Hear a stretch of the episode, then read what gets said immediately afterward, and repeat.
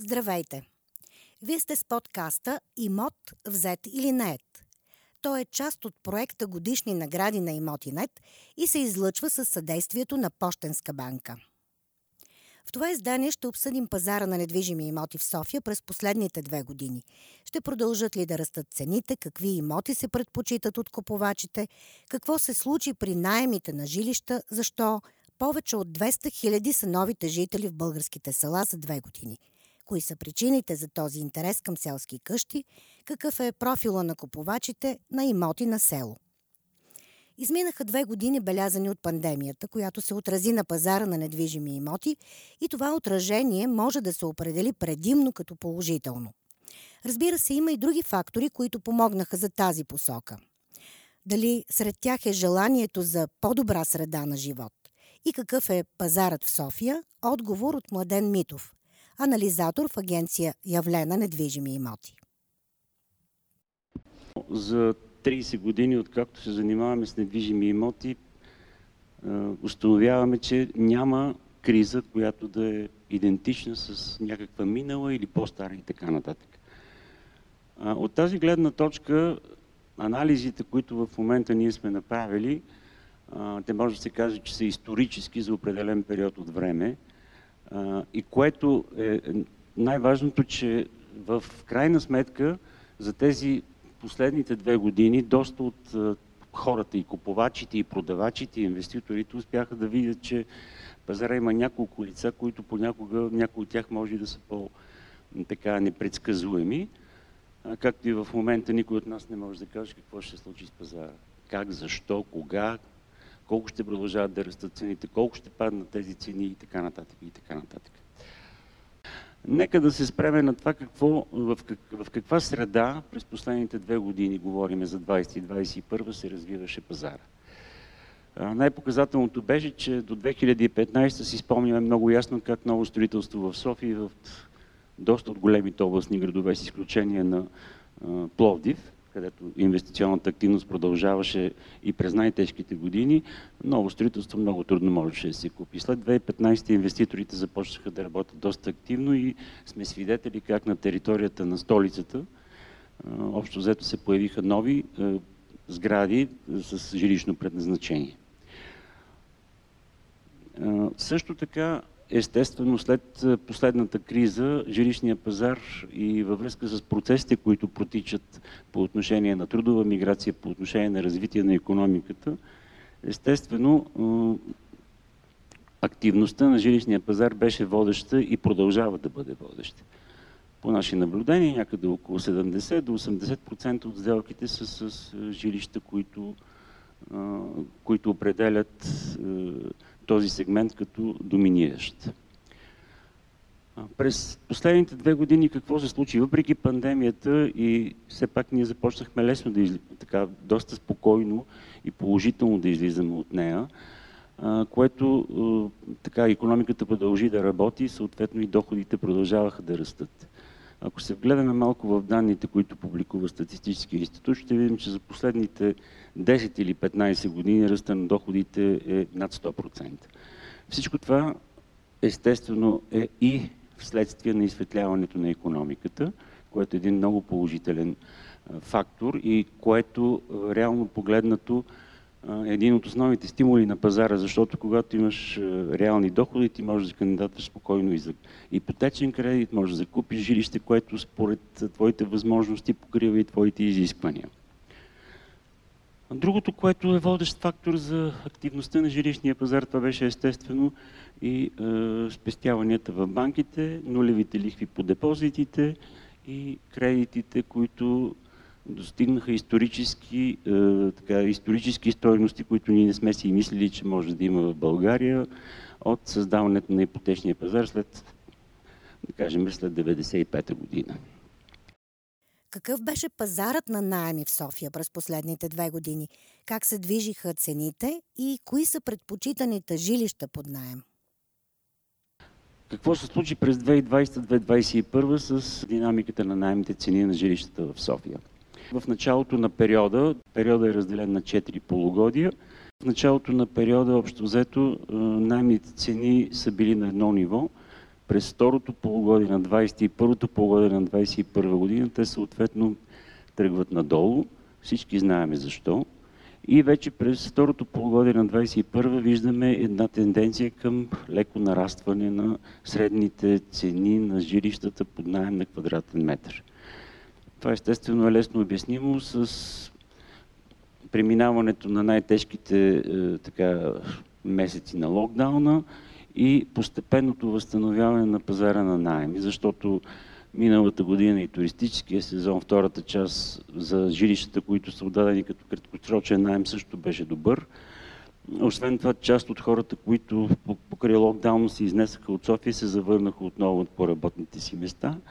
Така че е, това е един процес, който е, така е, показва едно възстановяване постепенно на пазара на найемите и процента, с който са нараснали съответно стойностите в началото и края на периода. При едностайните и тристайните жилища е близо 10%, при е, многостайните около 2,5%, близо 3%, при двустайните този ръст е най-малък.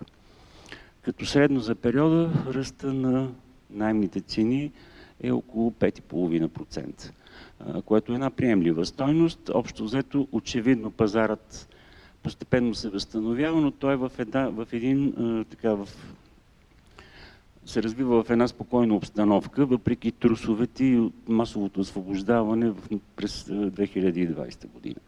Структурата на найманите жилища, двустайните и тристайни жилища са най-предпочитани като видове жилища от гледна точка на наемателите. Едностайните и многостайни, мезонети и така нататък, те са в доста по-малък е, процент и дял от общия дял на отдадените жилища.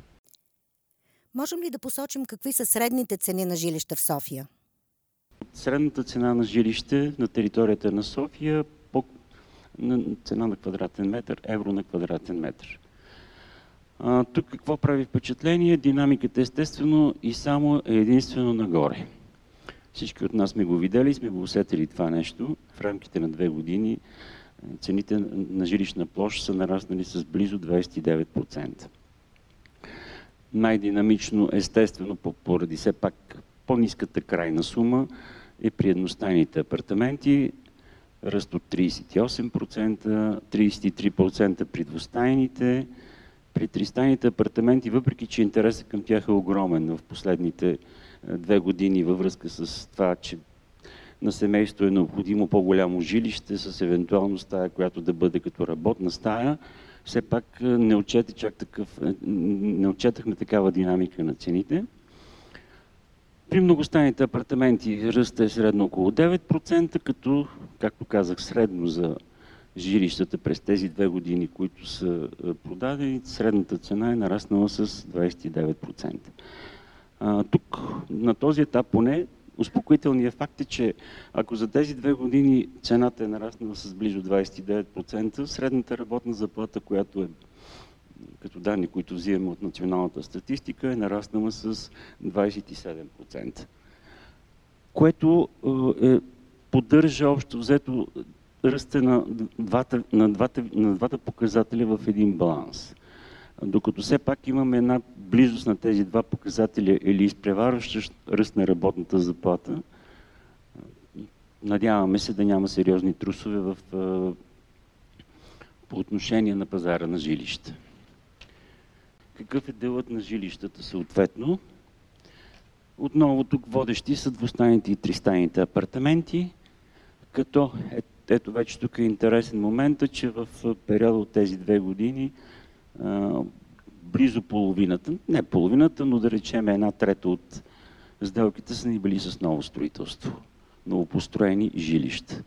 И другото интересно, което естествено, ако в първото полугодие и второто на 20-та година ние продавахме основно жилища с АК 15 и, или въведени в експлуатация, то вече през второто полугодие на 21 година тези жилища бяха в по-голямата си част на зелено. Естествено е, че това, което се предлага на пазара при такъв динамичен пазар, то съответно се изчерпва и трябва вече самите купувачи да се обръщат към сгради, които са на по-ранен етап, но тук вече пък възниква въпроса и риска как ще се развие от тук насетне пазара и доколко инвестицията на зелено е добра в този момент. За период от две години това, което е въведено в експлуатация като нови жилища в София е около 10 000 единици.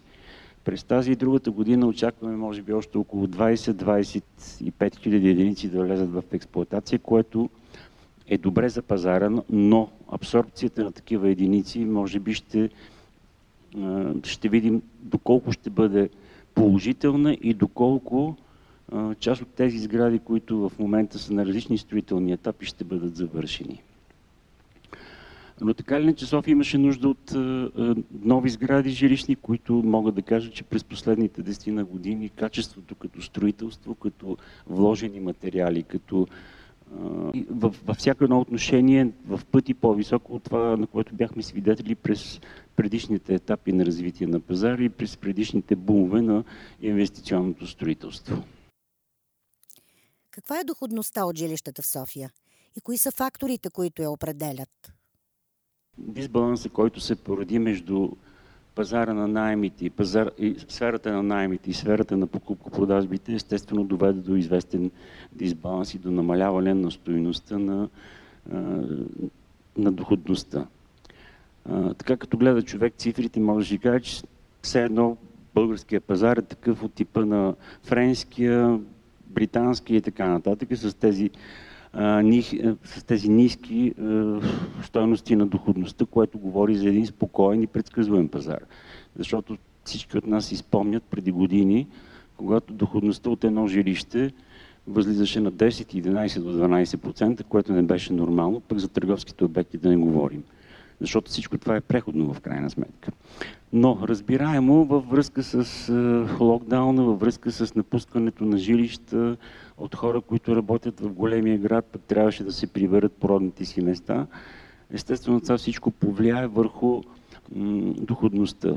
Другия фактор, който повлияе, е, че цените на продажбените цени продължаваха да растат с доста високи темпове, което съответно, когато едната част расте по-динамично, а другата забавя ръста си или изобщо не расте, тогава естествено това съотношение е, намалява и намалява.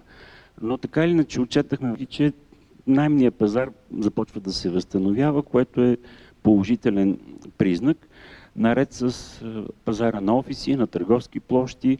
За логистиката не говорим, тъй като логистиката показва, че по време на пандемия е най-устойчива, с много високо търсене, с много високи възможности да се развива, както и да е, носи добавена стойност.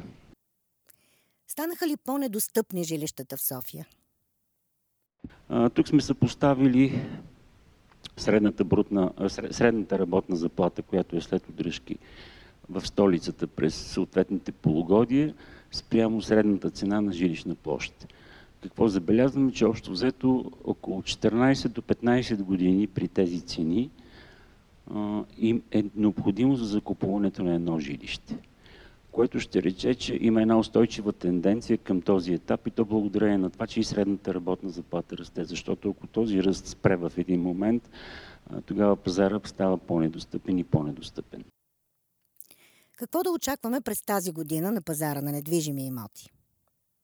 Това, което забелязваме от януари до март месец при нас, март почти изтече, можем да кажем, е, че е, така, слава Богу, продавачите, купувачите започват, започват да проявяват все повече мисъл и разум, не се хвърлят на покупка на всяка цена, което е много важно в такава ситуация.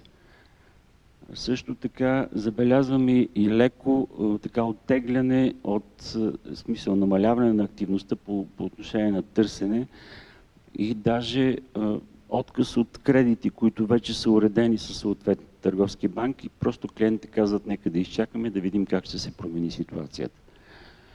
А, значи това нещо в момента говори за това, че клиентите, че всички страни на пазара осъзнават а, тази необикновена ситуация и от тук насетне нашите очаквания бяха още в края на миналата година пазара постепенно да навлезе в едно плато което според мен е съвсем закономерен процес след толкова години ръст на цените. Естествено, той, този ръст не само в България, той е в целия Европейски съюз, в целия свят по отношение на жилищата. Но какво ще се случи, за съжаление, никой не знае, защото в момента имаме нова геополитика, имаме нов конфликт, който е съвсем близо до нас и който неминуемо ще влияе доста силно на пазара. Какъв ръст на цените на жилищата наблюдавате в началото на тази година? За януари-март месец, според нашите наблюдения, ръста на цените в София е 2,5 до 3%. Пловдив и Варна цените са нараснали с 5%, говорим само за жилища. Бургас около процент и половина, докато в Стара Загора има едно определено задържане. По видове жилища, едностайни, двустайни и тристайни, ръста също е доста приемлив в рамките на 1,3 до 4,5%, което според мен отново потвърждава факта, че имаме а, едно успокоение и едно изчакване и оглеждане, доколко е необходимо сега да се купи или може да се изчака. Друг фактор, който също предстои да се случи, за който никой от колегите от банките не казва обаче, е кога лихвените проценти ще тръгнат нагоре. Вече виждаме, че американските банкери мислят усилено в тази насока. В Европа също се говори за повишаване на лихвите, защото това е начинът, който да се тушира тази огромна инфлация. Един от начините, естествено. А, също интересно е, че по време на един от, така, може да се каже, че последните две години, даже и тази, особените условия бяха много благоприятни за пазара на вакансионни имоти. Това, което ни отчетахме, че общо взето ръста на цените е доста сериозен. Примерно на морските курорти някъде около 25 до 40%, докато в планинските курорти ръстът е по-сериозен, като основно естествено купувачи са били българи. А, така че има много негативи тази ситуация, но се оказва, че за някои сегменти тя е позитивна. Освен, както ти казах в началото, че пазара на имоти е много активен и за нас това е добре. Да, добре е, но въпросът е да не повлече след себе си години на застой и на упадък. Един от положителните ефекти на пандемията е завръщането към българското село. Това нов стил на живот в по-добра среда ли е? Кои са предпочитаните райони в страната, какъв е профилът на купувачите и на какви цени се търгуват селските имоти? Въпрос към Борислав Борисов, председател на Асоциацията на българските села.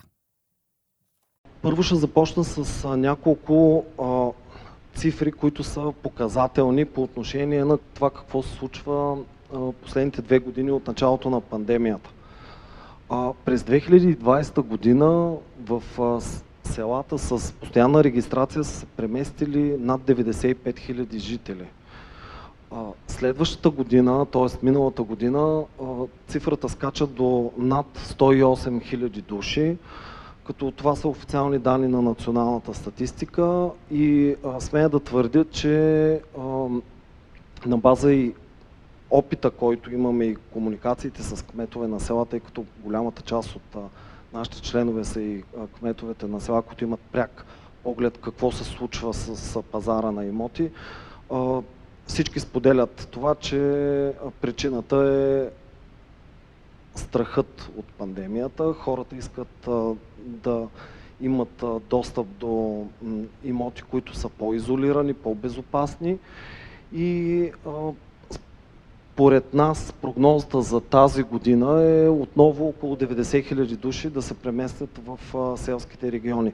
Като естествено най-голям е потока от големите градове София, Пловдив, Варна, Бургас, Велико Търново също. По данни на нашата асоциация от градовете се преместват около 70%, но и голям е процента на иммигрантите от чужбина, които са 27%. Тук искам да отбележа, че в нашата асоциация вече сега започваме трета поредна година, работим по една менторска програма, по която подпомагаме хора, които искат да се преместят да живеят на село, било то от град или от чужбина, да го направят и буквално стотици, хиляди даже хора и семейства сме консултирали. Това са предимно хора в активна трудова възраст. На село в момента се местят да живеят не хора, които поради някакви социално-економически причини търсят по-ефтин нали, начин на живот, а напротив, връщат се хора с много престижни професии, хора, които могат да работят и дистанционно онлайн, както и хора, които са спестили доста пари от работа в чужбина. Има и едни 3%, които се местят от село в село, ако не са случили от първия път в избора си, така да се каже. Кои са основните причини за да се преместват толкова много хора в българските села през последните две години? Основните ключови думи, които буквално определят тази тенденция за завръщане на толкова много хора към селата и имайте преди това са официално регистрираните, а реално според нас има едни допълнителни около 15-20%, които продължават да се водят с адресни регистрации в градовете, но реално също се преместват да живеят на село. И основните три причини, както казах, са в ключовите думи страх, промяна и осъзнаване. От една страна страха, свързан с тези необичайни ситуации, с пандемията първо, сега с тези военни конфликти. Другото е един процес на промяна, който най-вече е проявено хората, които са българските емигранти, които до известна степен вътре в себе си са осъзнали, че тяхната ценностна система не резонира на това, което те срещат като стил и начин на живот в чужбина. Това е валидно и за някои от големите градове, разбира се. И а, осъзнаването на, на приоритетите в живота кара хората да направят тази решителна стъпка и да направят коренна промяна в начина си на живот. Защото а, много от хората, които ние консултираме по тази менторска програма, а, са били на топ менеджерски позиции в огромни корпорации, в, а, в, Англия, в Канада, в Штатите, в Япония, къде ли не толкова са много примерите. И тук говорим за хора, които се преместват на село осъзнато, т.е. те търсят нов стил, начин на живот и даже а, сега, когато а, за определени региони, после ще акцентирам и, и на това повече, а, търсенето на качествени имоти в селските райони е по-голямо от предлагането над пет пъти, говоря и то за, за хубави имоти, дори въпросът за цената много често не е приоритетен. Просто наистина става въпрос за хора, които са платежоспособни. Може ли да опишете профила на купувача? Какви хора имат интерес към преместване на село?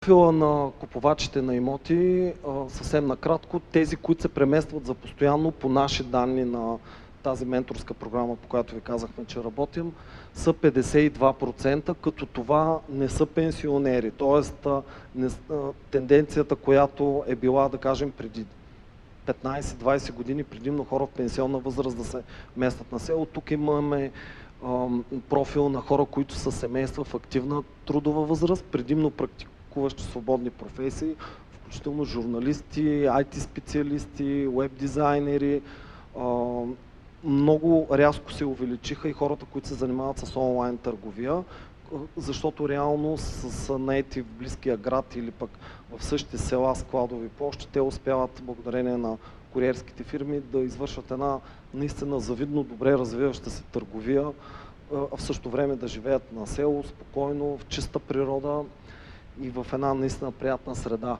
купуващите къщи за сезонно ползване на база тези, които ние сме консултирали по менторската програма, са 33%, като както казах, това са предимно високо платежо способни хора. И те търсят къщи, които са, така да се каже, на 15 минути до най-близкия град т.е. да може с кола да се стига за около 15 минути, предвид, че няма трафик, нали? няма светофари. Това са всички села в периметър около 20 км от най-близкия общински център. Изкупуващите имоти с цел препродажба по наши данни са около 15%, като естествено става въпрос и за къщи, и за, и за парцели какво се търси на село? Основното, което се търси са готови за нанасене къщи. И в момента дефицитът е наистина огромен. А, мога да кажа, че има региони, където а, търсенето даже достига до едни 10 пъти надвишава предлагането. Просто има села, в които вече няма, а, няма имоти, които да се продават и това са предимно до добре развитите областни центрове. Примерно, сега София няма да дам като пример, защото в селата около София даже са по-скъпи имотите, колкото в самата София, нали, това е ясно, но примерно градове като Пловдив, Велико Търново, Стара Загора, Варна, Ловеч и така нататък, има изключително търсене на готови за нанасене къщи, т.е. хората нямат време да и желание, така да се каже, да, да инвестират и да чакат, искат да купят нещо веднага. А, като масово изискването е минимум един декар двор да има. Тук ще отворя една скоба.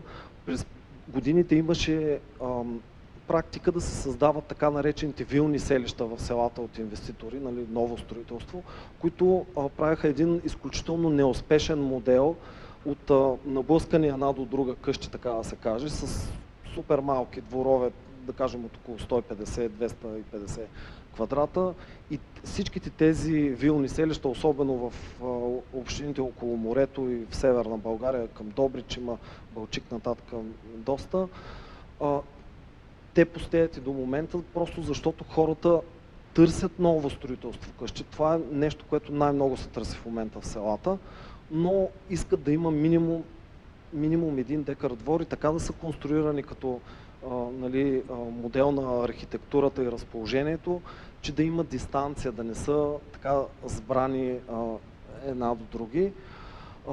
Парцели в регулация се търсят най-вече от от купувачи, които знаят, че след няколко години пазара на парцели ще скочи доста в селата, именно заради строителството на такива комплекси и предимно в зони близко или в покрайните на добре развити села.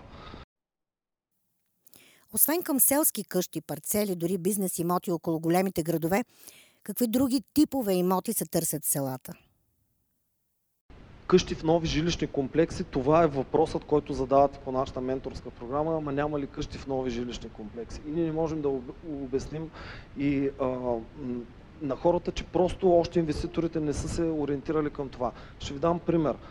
В селото, в което аз живея, се намира на 17 км от Велико Търново и средната цена на къщите там в момента средно е между 90 и 120 хиляди евро и в цялото село в момента няма нито една къща за продажба, освен две полусрутени.